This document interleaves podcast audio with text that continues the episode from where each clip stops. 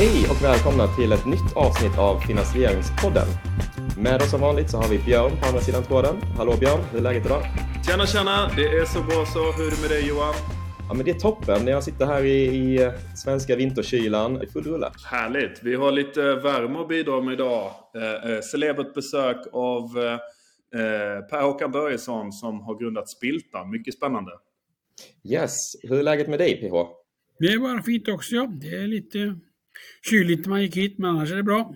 Härligt. Men innan vi kommer igång med vårt samtal här idag, skulle vi kunna få en liten kort bakgrund till dig? Jag är ju, kan man säga, uppvuxen i en företagsfamilj. Vi håller på med bilar, Börjessons bil, mina bröder och brorsöner. Så det är min bakgrund som min far startade och sen har jag varit lite grann i eh, läst i Linköping och läst i USA och jobbat för Ericsson och varit företagskonsult och jobbat där med bilfirman och sen då 1997 jobbade jag heltid med Investment AB Spiltan eller Spiltan Invest då som startades tio år tidigare som en aktieklubb. Men sedan 1997 jobbar jag heltid med, med Spiltan. Och vad var det som fick dig att grunda eh, Spiltan?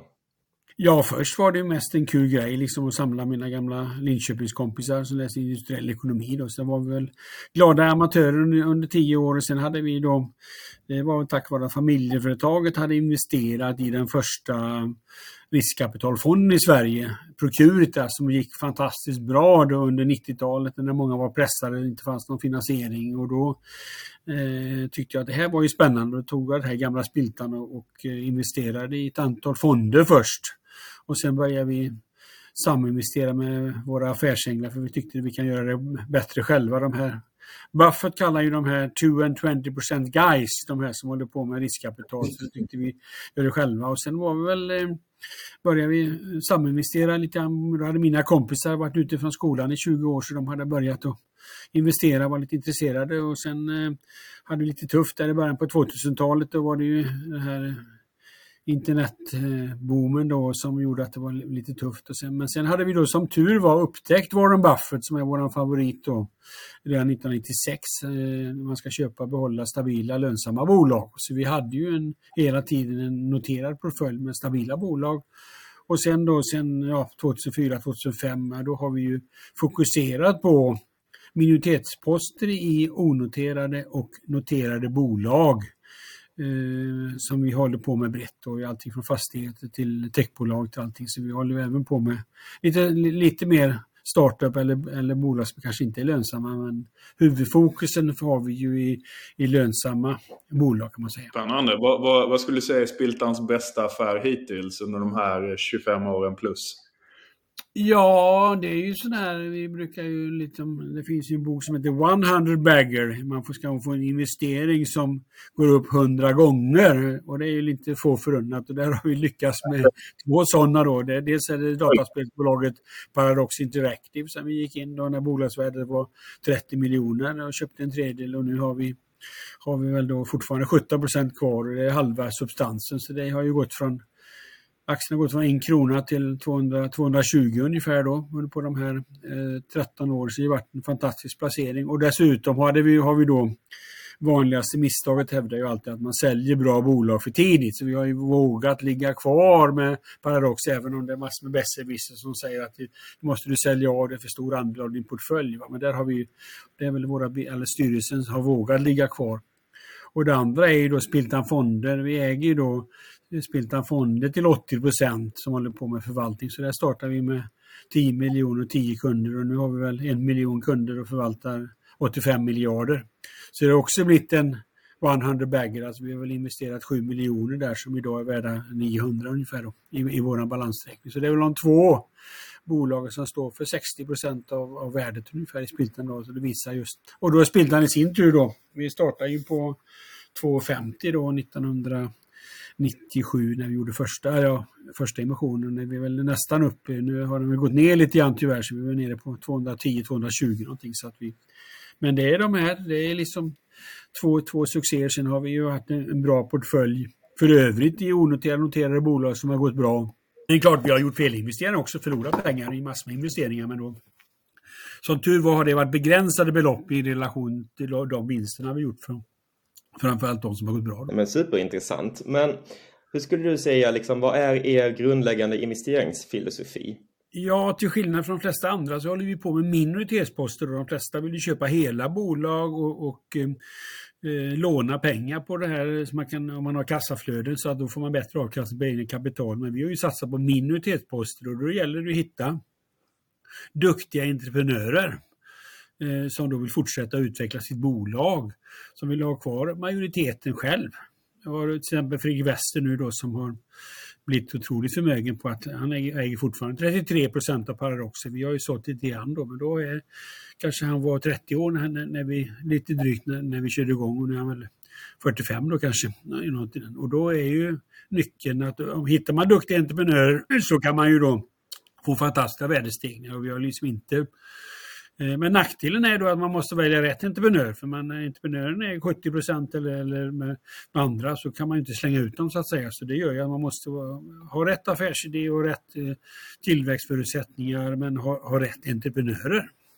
Och det, för vi kan inte byta ut dem lika lätt som när man köper majoritet. Då kan man ju slänga ut vd och, och, och, och sätta in i ny ledning, men den, den möjligheten har vi inte. Och så måste man ju ha permanent kapital också. Eh, för vi kontrollerar ju inte kassaflödena eh, i och med att vi har minoritetsposter. Det är ju när entreprenören vill sälja.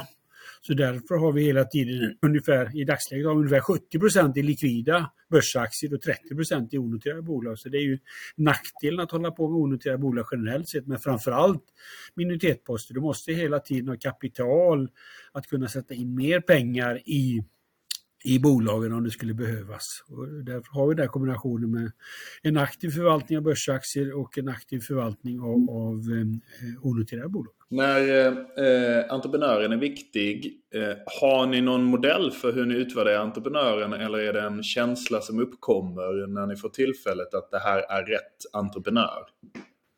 Ja, det är ju det är, alla lämnar ju spår efter sig. Har de startat bolag tidigare vad har de för, för historik och, och, och eh, vi har väl börjat lite grann att, att eh, göra lite noggranna undersökningar med både juridik och annat. För att det är ju det, de misstag vi gjort är när vi har felbedömt entreprenörerna ja, de var inte lika duktiga som de sa eller, eller branschen framförallt. Eh, där har vi kanske en, när vi inte haft så stora resurser, alltså riskkapitalister kan ju lägga ner stora konsultstudier på att leta reda på bransch och eh, tar in eh, dem och går igenom. Men vi har ju förlitat oss på entreprenören och det är klart att i några fall har vi eh, träffar man en entusiastisk entreprenör som då ska förändra en bransch men så var det inte lika lätt som entreprenören trodde eller, eller vi trodde. Så det är väl, tycker jag, det viktigaste misstaget vi, vi har gjort. Eh, att antingen entreprenören är, har, har, har egenskaper som vi inte räknar med eller att branschen var mycket svårare att förändra än vi räknar med. Det är väl de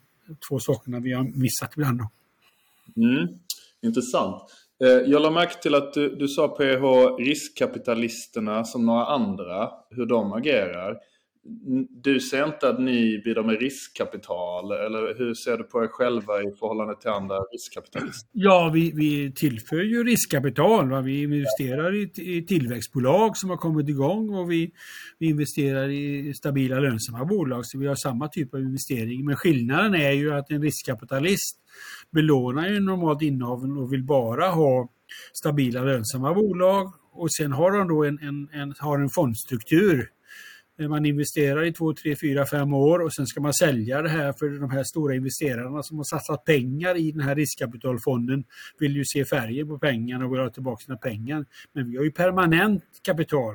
Liksom om du köper en aktie i Spiltan så måste du hitta någon annan som köper de aktierna. Så det gör ju att vi kan ju vara, vi kan säga, vi säger ju till entreprenörer, vi är långsiktiga, vi har ingen exit-strategi. Och det kan vi göra tack vare att vi har permanent kapital. Och det är ju samma med fonder som är likvida, som har en kurs varje dag. De kan ju inte investera i onoterade aktier för teoretiskt sett kan ju alla sparare ta ut alla pengar. Då måste de ha likvida tillgångar och vi har inte det behovet utan vi har börsaktier som är likvida och vi har onoterade aktier som är illikvida. Och eh, nu har vi då 20 000 ägare som kan köpa och sälja den här aktien och så gör, ger vi ett uppskattat substansvärde varje månad så man kan bedöma vad man ska handla aktien för. Ja, bra. Eh, tack. Det, det, det, det, är ju lite hur ni skiljer er från eh, P-strukturer, fondstrukturer med riskkapital. Vem skulle du säga PO är Vem är mest lik Spiltan och hur särskiljer ni er? Vilket djur är mest likt? Ja, det finns ju ett antal eh, investmentbolag som har samma struktur kan man säga. Men, eh, och som ja, Latour till exempel, de, men de har ju helägda dotterbolag, nästan halva portföljen. Eh, och du har Investor har en liten del i Patricia, så det är väl några sådana exempel som har eh, eh köper, eller men du ser på Kinnevik, de har ju lite problem nu kanske i och med att de har gått in för mycket i, i tidiga faser och satsat jättemycket pengar i bolag som behöver mer pengar. Så vi har väl i våran portfölj av onoterade bolag så är 80 procent av värdet ligger i lönsamma bolag, typ Spiltan Fonder och P.O. Persson och ett eh, bolag som håller på med importerar metaller till Sverige, Carbomax. Så att det är väl det. Eh, och sen har du ett antal Family Offices klart, så, det, det, någon som har tjänat pengar på sina, eh, eh, sina någon gammal investering. De kan ju också tänkas ha permanent kapital, kunna agera på liknande sätt. Men ofta är det så att man när man investerar med andra, Eh, det är ju vanligt att man saminvesterar. Det är klart att då när någon av ägarna vill sälja och behöver casha, då blir det att, att bolaget kommer till försäljning. Så normalläget är vi ju tillsammans eh, bara med entreprenören. Ja, då är det vi två som bestämmer framtiden så att säga. Och i några fall har vi även saminvesterat med andra och då kan det ju komma till situationen att den andra parten vill sälja då. Och då, då kanske vi säljer också. Ja, det är lite grann vilken situation det är. Hur skulle du säga, hur jobbar ni aktivt med eh, entreprenörerna eller bolagen som ni investerar i? Hur ser ert arbetsflöde ut tillsammans efter en Ja, vi har ju då fyra investment managers eh, och två associates. Så att det är alltid någon, när vi har en minoritetspost eh, så är det alltid eh, Eh, några av de här investment manager eller någon i styrelsen i vissa fall som är med i bolagen och jobbar med bolagen. Sen har vi ett antal lite mer passiva investeringar där vi börsaktier och även några onoterade lite mindre poster så där vi inte är lika aktiva. Men huvudfokus på det är väl en 30-tal bolag nu där vi är med i styrelsen och kanske normalt även ordförande och jobbar aktivt genom styrelsen för att öka värdet på de här investeringarna. Om man kollar på olika finansieringsalternativ för onoterade bolag, vad skulle du, nu kanske du är lite bias, men vad är din take på de olika formerna av finansiering som finns? Det finns ju riskkapital som vi pratat om, men det är ju också kanske ängelinvesterare som inte är lika professionella, crowdfunding, debt. Hur, hur, ser du på de olika alternativen? Ser du några klara för och nackdelar? Ja, det är ju en stor fråga hittills och det, varje situation är unik. Men eh, om man börjar med det bästa är ju att inte ta in några pengar alls. Man är entreprenör. Det är ju till exempel Ikea lyckas med att ha hela, hela värdestegringen själv. Det, och det är klart kan man, och det är frågan hur bråttom har du?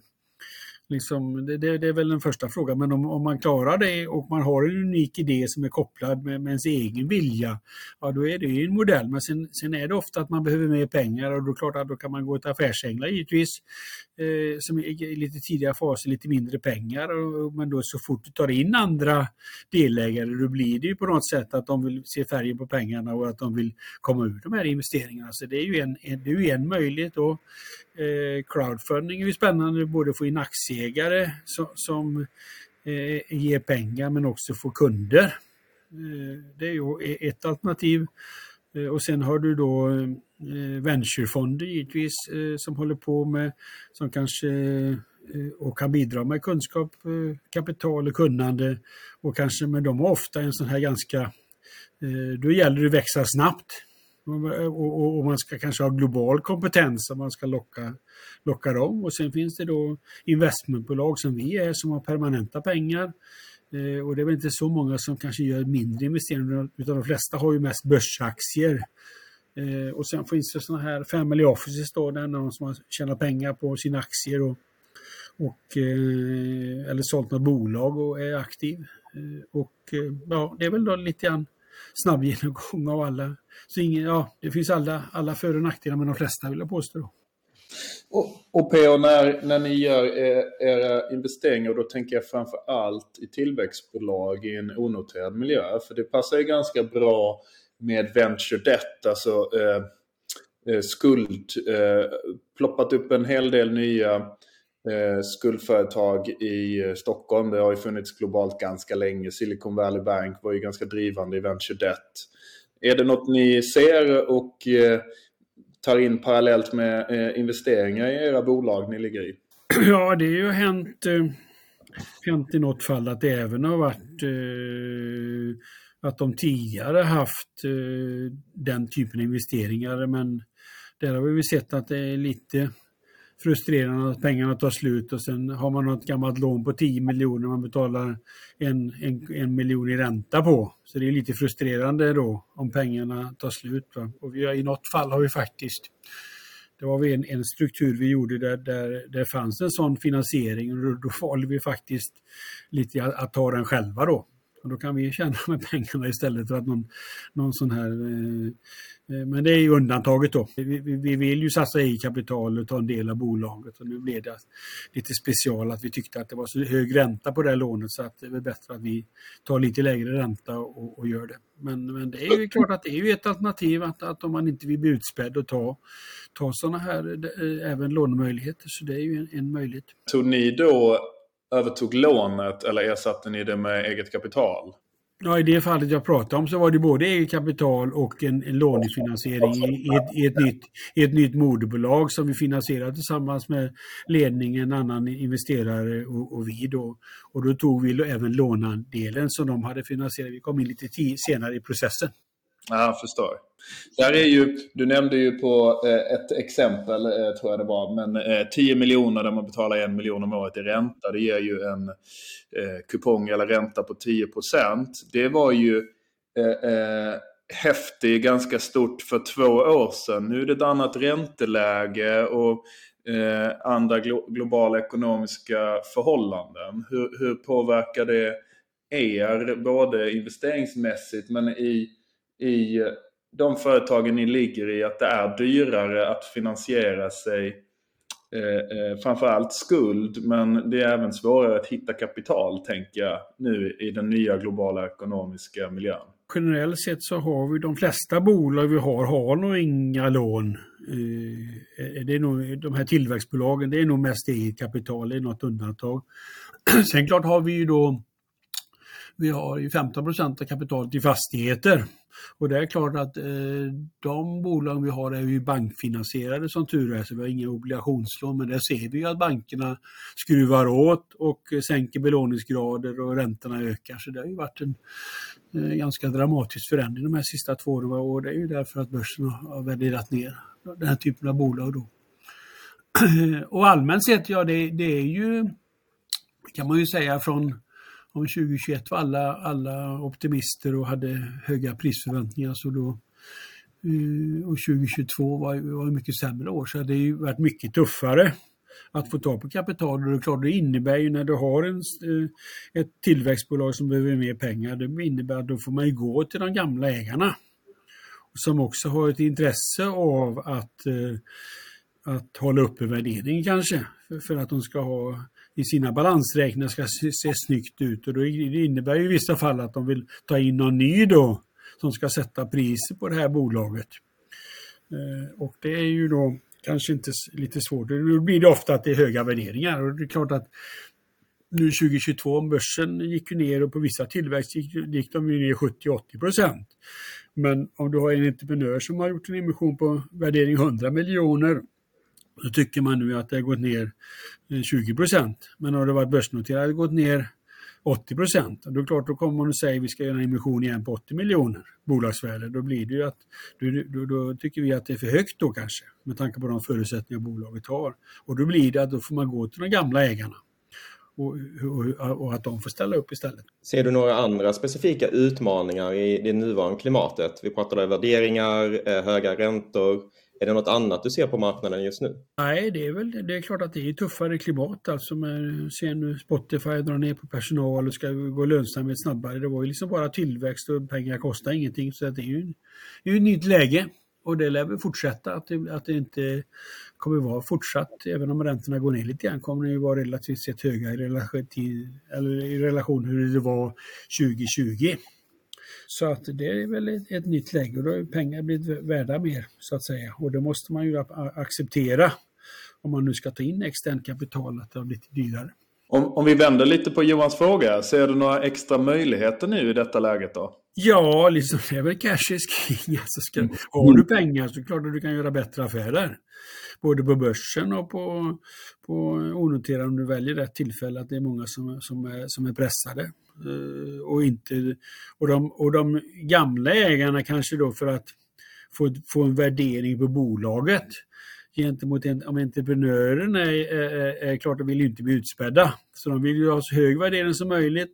Och så för att inte bli osams med de gamla investerarna vill de gamla investerarna ta in någon ny som sätter värde på bolaget.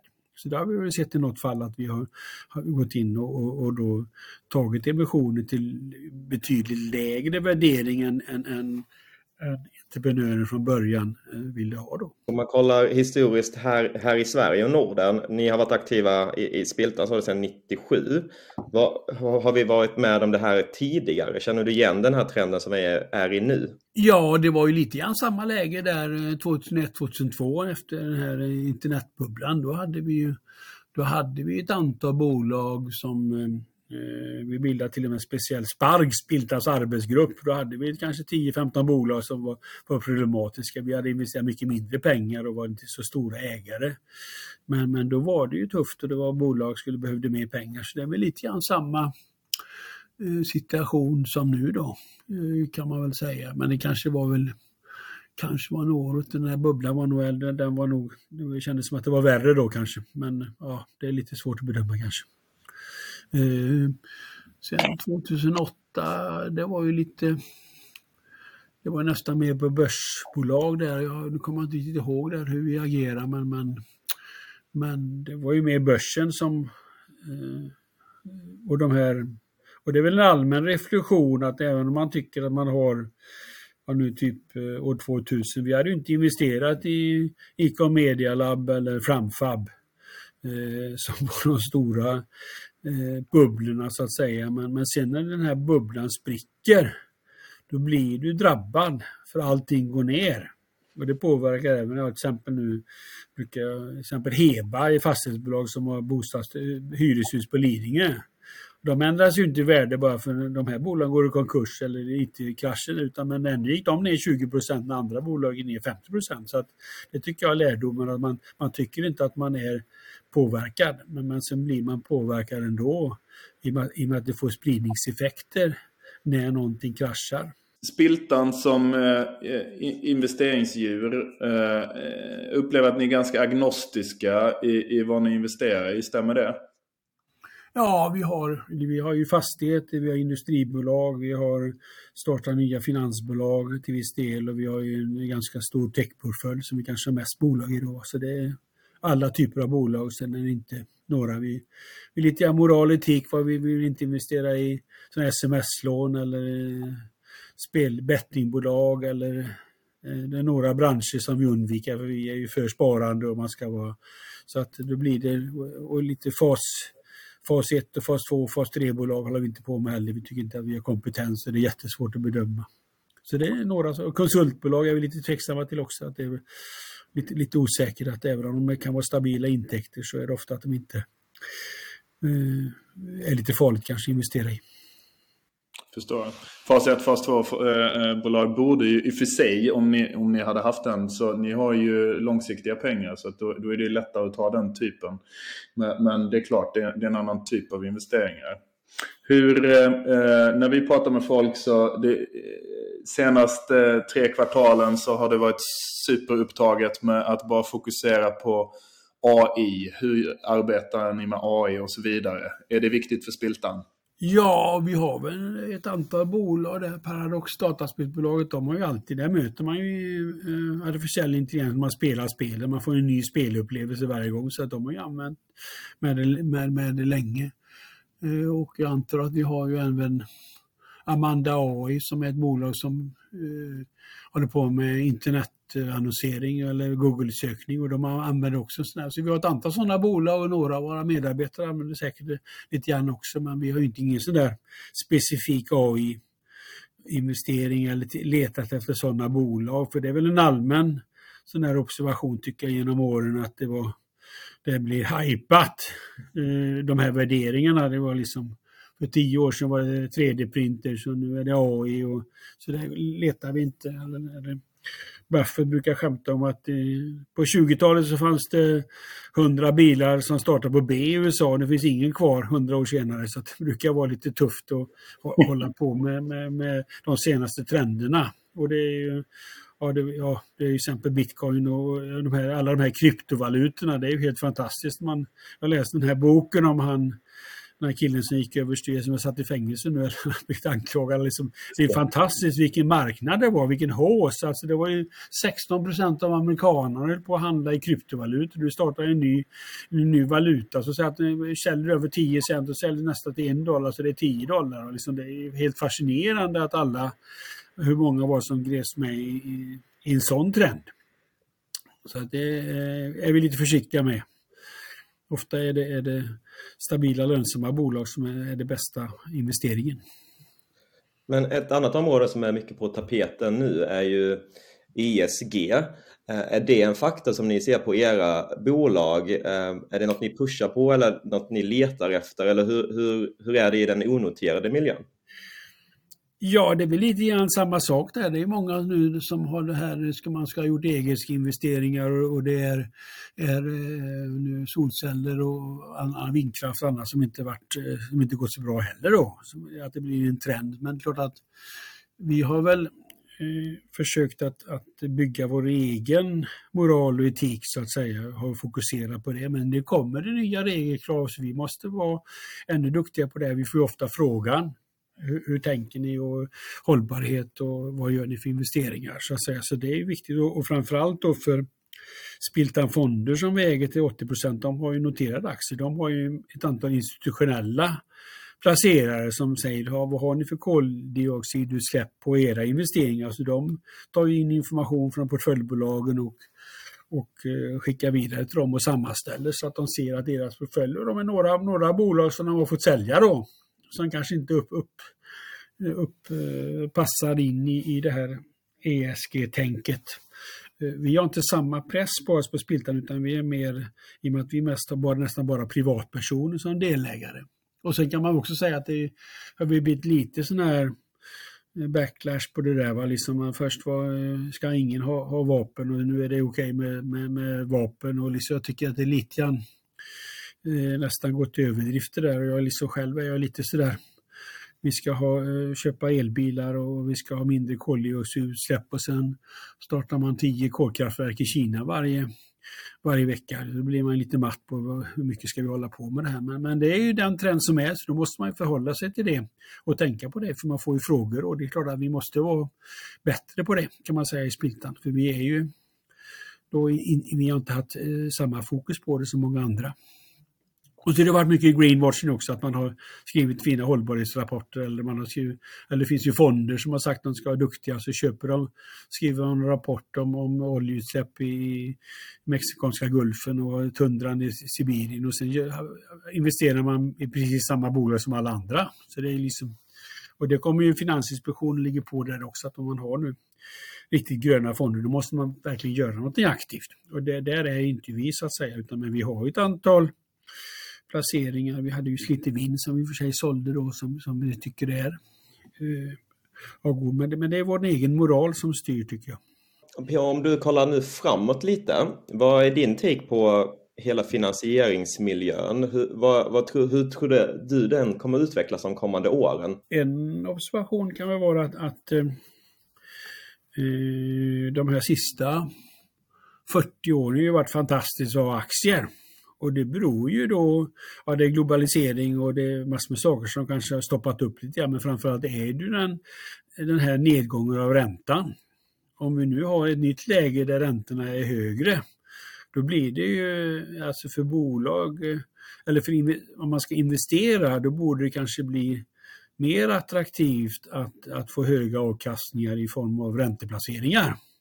Om man nu tror att inte eh, aktiemarknaden var lika attraktiv. för Man har ju nästan eh, valt bort det. Så det kan ju vara ett, ett så här perspektiv att man kan, kan tänka på att man ska ha ränteplaceringar till större andel än man haft historiskt.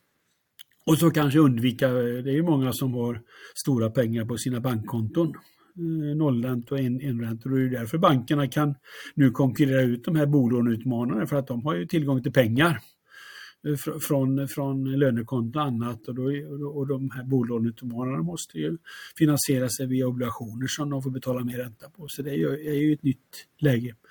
Så det kan nog vara ett, ett, ett eh, men det är ju mer ur investerarsynpunkt, men det ger ju möjlighet för de som håller på med eh, ränteplaceringar eller, eller tar lån, att då blir det ju attraktivt för om du kan få 7-8% säkert eh, kontra hur mycket ger börsen. Det kanske till och med kan gå ner. Och även om det är utdelning på några procent så kan det vara attraktivt att ha en del av sin portfölj i ränteplaceringar. Eh, jag som jobbar med lån brukar använda det som argument att eh, nu får du en högre avkastning och du får dessutom när det är säkerställt en kudde som skyddar dig eh, vid eventuella värdeminskningar. Men eh, PH eh, Spiltan då? Eh, tror du Spiltan på sikt kommer göra, jag vet inte vad ni gör idag, men kommer ni göra, börja eller göra mer fastränteplaceringar? Ja, men det har vi nog inga, inga planer på, utan vi jobbar ju med eget kapital och med, med aktieinvesteringar, så det tror jag inte att eh, även man kan, kan, fundera på det så att säga. Och, och man kan ju lockas också av eh, vissa bolag. Man kan till och med fundera på om man ska vissa som, som har eh, gett ut eh, höga obligationslån, de kanske betalar 12-13 procent i, i ränta. Det är nästan så att eh, om man inte tror att de klarar av det, då kan man nästan säga att ett obligationslån blir som ett eget kapitalinvestering för så småningom kommer man få över, ta över hela bolaget. Och det är mm. klart, det kan man fundera på, men samtidigt kräver det där eh, specialkompetens och, och, och, lite, ja, man ska bli rodda i det där. Va? Så jag tror inte att det är våran vår modell riktigt att, att hålla på med det, utan vi gillar ju bolag som fungerar och som, som, är, eh, som är duktiga och kanske Buffett säger det att turnarounds often never turn around, va? så att det är lite, lite eh, tufft kanske att satsa på de där eh, svår, svåra casen. De är ofta svårare än, än, man, än man tror. Då. Innan vi tar och avrundar dagens eh, samtal här idag, eh, vad, vad, är det för typ av eh, investeringsmöjligheter du ser ni på Spiltan kolla på nu de kommande åren? Ja, vi, vi tittar nog på hela press, eh, pre, eh, alltså, eh, över hela, hela linjen så att säga. Vi, vi har lite grann Senast gjorde vi en, en techinvestering som heter Ericika som håller på med ett upphandlingssystem. Som kommer ny lagstiftning som är, är ganska tråkigt eh, men det, då krävs det att kommuner och landsting, ja då var det, det var ett tillväxtbolag som inte är lönsamt än men vi tror att det är jättestora förutsättningar. Du gick ju in där och vi gick in i Ljung och Sjöberg som håller på med drogtester och hur man utbildar droger. Så det är mer stabilt, det är nästan som ett konsultbolag då. Så att vi är nog över hela linjen och vi har ju då 15 procent i, i, i fastigheter som vi kanske inte är, eh, är ganska nöjda med med tanke på att det är ju ändå en spekulation i vad räntan kommer att vara på lång sikt. Och det är ju därför, nu i och för sig har vi gått upp lite grann de sista, sista månaderna här. Och sen har, gör vi liksom eh, drive mot stabila lönsamma bolag och skickar ut brev. För det är ju våra problem när det gäller minoritetsposter att de som, de som har ett fantastiskt bolag som Eh, förlorar 5 miljoner i år och 3 miljoner nästa år men ska bli lönsamma 2026, ja, de behöver ju pengar. Så de kommer till oss med det här, det här lönsamma bolaget i Småland Stenar som omsätter 100 miljoner, tjänar 10 och de får 5 miljoner utdelning och tre delägare. De kommer ju aldrig till Spiltan förrän det är någon delägare som vill sälja. Så då måste vi söka upp dem själva då. Så det håller vi på med ett litet projekt och, och, och jobbar med den typen av bolag. Då eller försöker hitta de bolagen. Och det tar ofta längre tid då, för att det är ett problem då när man har till exempel tre delägare. En vill sälja, en kanske vill sälja och en vill inte sälja och driva bolaget vidare. Och då kommer vi säga att en minoritetspost i ett onoterat bolag kan du inte låna pengar på av banken. Så det, det skulle då att det är en rabatt på det. Och då säger personen som vill sälja, jag vill inte sälja till rabatt. Det är bättre att vi säljer hela bolaget. Och då blir han som vill vara kvar och driva bolaget vidare, han kanske blir av med jobbet då, även om han vill det. Så att det, det är ganska, ganska komplext och tar lång tid då, när man håller på med minoritetsposter. Så att det är ju så den stora marknaden är ju när man köper hela bolag och därför har vi investerat i ett antal bolag som just köper helägda bolag. Technion är ett sådant bolag som finns på börsen där vi är näst största ägaren till exempel och vi har även lite grann i Idun och vi har hittat något onoterat bolag som håller på och köper andra bolag då. eh, med, med, med kassa eller med egna aktier. Tack så jättemycket PH. Jätteroligt att prata med dig idag. Vi har fått väldigt värdefulla insikter. Hoppas du också tyckte att det var roligt att prata med oss. Ja, trevligt då. Ja, vi får tacka så mycket. Trevligt att vara med och eh, lycka till med era ventures då inom finansieringsbranschen och, och med den nya podden också då. Tackar, tackar. Tack så mycket. Hej. Hej då. Hej.